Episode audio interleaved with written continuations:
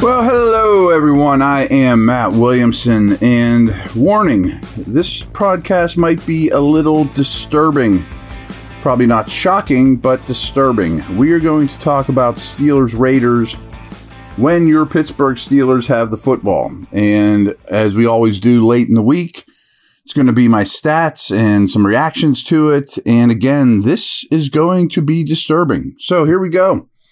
The Steelers offense is dropping back to pass on 74% of their snaps.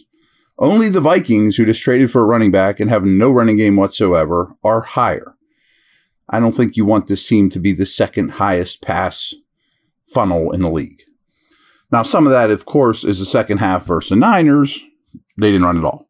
Still, I mean, again, so small sample. We'll put it there. You know, there's only four halves of football to talk about here, but still, um, when these teams last met, Kenny Pickett threw for 244 yards.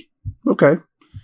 Against the Raiders last week, Josh Allen attempted 37 passes and only six were incomplete. Now, here we go. 208 of Pickett's passing yards this year have come in the 10 to 20 yards downfield range. Remember, that's where he really struggled before. So this is promising. The only quarterbacks with more passing yards in that area of the field are CJ Stroud and Brock Purdy. Conversely, though, he has Pickett has zero passing yards on passes attempted 20 or more yards downfield. Not so good. Never completed one that had 20 or more air yards. Against the Browns, only four of Pickett's 30 pass attempts were between the numbers. That makes my brain hurt. That makes me angry almost. Against San Francisco, he threw 13 of 46 passes in this area of the field. Against San Francisco, I don't care. Again, their linebackers, Hufanga, they're awesome defending the middle of the field.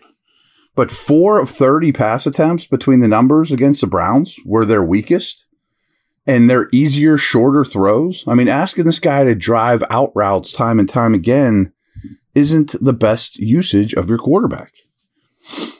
Pickett has thrown just nine touchdowns in his 465 career pass attempts. That's the lowest percentage of any quarterback that has attempted 200 or more passes since Pickett entered the league. That's not so great. Pickett has started five primetime games and he's won four of them. That's encouraging. Last year, 33% of George Pickens' routes were go routes. That's awful. He was the highest percentage in the league. In week one, that fell down to 25%. I've been looking, and I'm not going to chart them all, what how, how that went in week two. My guess is it was much more reasonable, much less rookie year. Last week, again, it's a very small sample size, but Pickens produced an incredible 4.23 yards per route run. And I've told you, if you're over two, that's awesome. But he was at 4.2. His 10 targets on Monday night were the most of Pickens' career. Maybe more of that.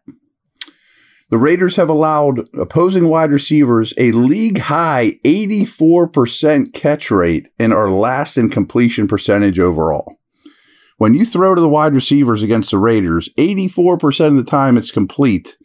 And no matter who you throw to, they're worst in the league. Pat Freiermuth, who I wrote my article about this week, go check that out, has just two catches for five yards this season. That is, well, go read the article. He has played 41 snaps against the Browns and 32 against the Niners. Freiermuth also didn't catch a pass in his final game of the 2022 season. And against the Browns, he did run a route on 87.5% of the Steelers' dropbacks, but was only targeted once. Go read the article. 7.1% of completions against Las Vegas have gone for touchdowns. Only one defense is worse. So they are playing a very friendly opponent. In week one, the Raiders gave up 131 total yards to running backs, including 10 receptions. Last week, they gave up 226 total yards to the Bills running backs. Buffalo rushed for 183 yards in that game. If Najee Warren can't get going in this one, ooh. Meanwhile, the Steelers have just 96 rushing yards through two games. Not this one's really disturbing. It'll make you realize it's not the backs. Najee Harris averages 0.38 yards before first contact, and Jaylen Warren averages 0.22. Like they're not even getting a step past the line of scrimmage before they're getting hit. That's 49th and 51st, respectively, out of 56 backs in the league right now. 44% of Harris's carries have failed to gain yardage. Running backs are at gaining 4.3 yards per carry against Las Vegas. Only one defense is worse. All right. Think about that for a while. A lot to digest there. 99% of it is bad, at least for the Steelers side, but they are playing a, com- a, friendly opponent, as I mentioned. I'll take a quick break here. We'll be right back.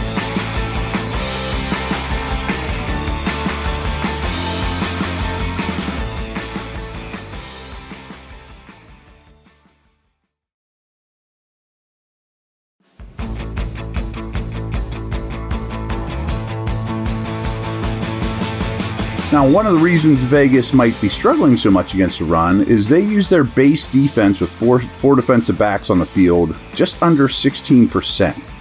Only five defenses have used their base less often. Pittsburgh's offense converts a series of downs into a new series of downs. See what I'm saying? You get a series of downs, either on first down, you get a first or a touchdown. What I'm saying? Convert a series of downs into a new series of downs or better 51% of the time. That is last in the NFL through two weeks. However, the Raiders' defense is also last in this metric.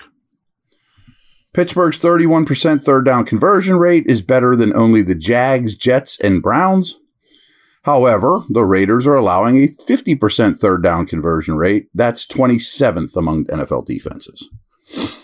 Only two offenses are only two offenses are using play action at a lesser rate than Pittsburgh. And the Steelers' offense is now 24th in the usage of shifts and motions before the snap.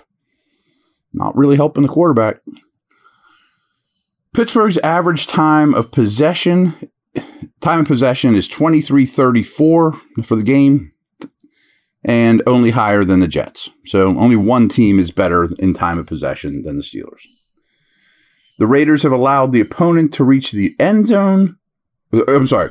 The Raiders have allowed the opponent to reach the red zone or score a touchdown on two thirds of their drives, the highest in the NFL. Two out of three times you get the ball against the Raiders, you at least get to the red zone. Remember, the Steelers didn't get there; they got there zero times last week. Las Vegas has allowed a league high 51.8 yards per drive, but the Steelers are averaging a league low 19.6 yards per drive. Pretty remarkable. The Steelers' offense has gained a league low 24 first downs and are averaging just 10.5 yards produced in the first quarter of games. Let that sink in. They're averaging 10.5 yards in the first quarter of games, as is their 1.3 yards per play in the first quarter.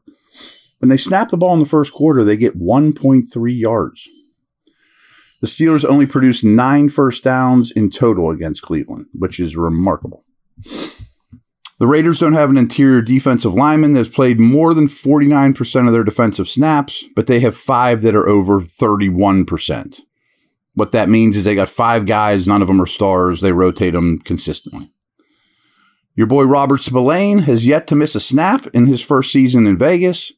And fellow linebacker Divine Deablo, great name, isn't far behind. He plays 94% of the snaps. So Deablo and Spillane basically never leave the field.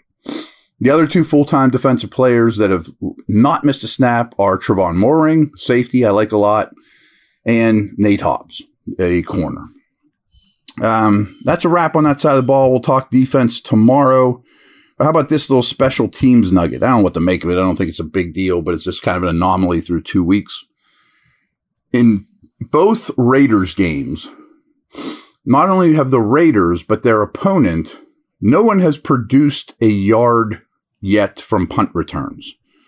So I'm assuming every punt in every Raiders game game's either gotten fair caught, boomed out of the end zone, or to the sidelines, you know, to, out of bounds. Nobody's even returned a punt yet in a Raider game. There's zero punt yards for or against on the Raiders ledger. Bonkers. All right, guys, take care. Uh, hope I didn't scar your day too much with some of those things. They are disturbing.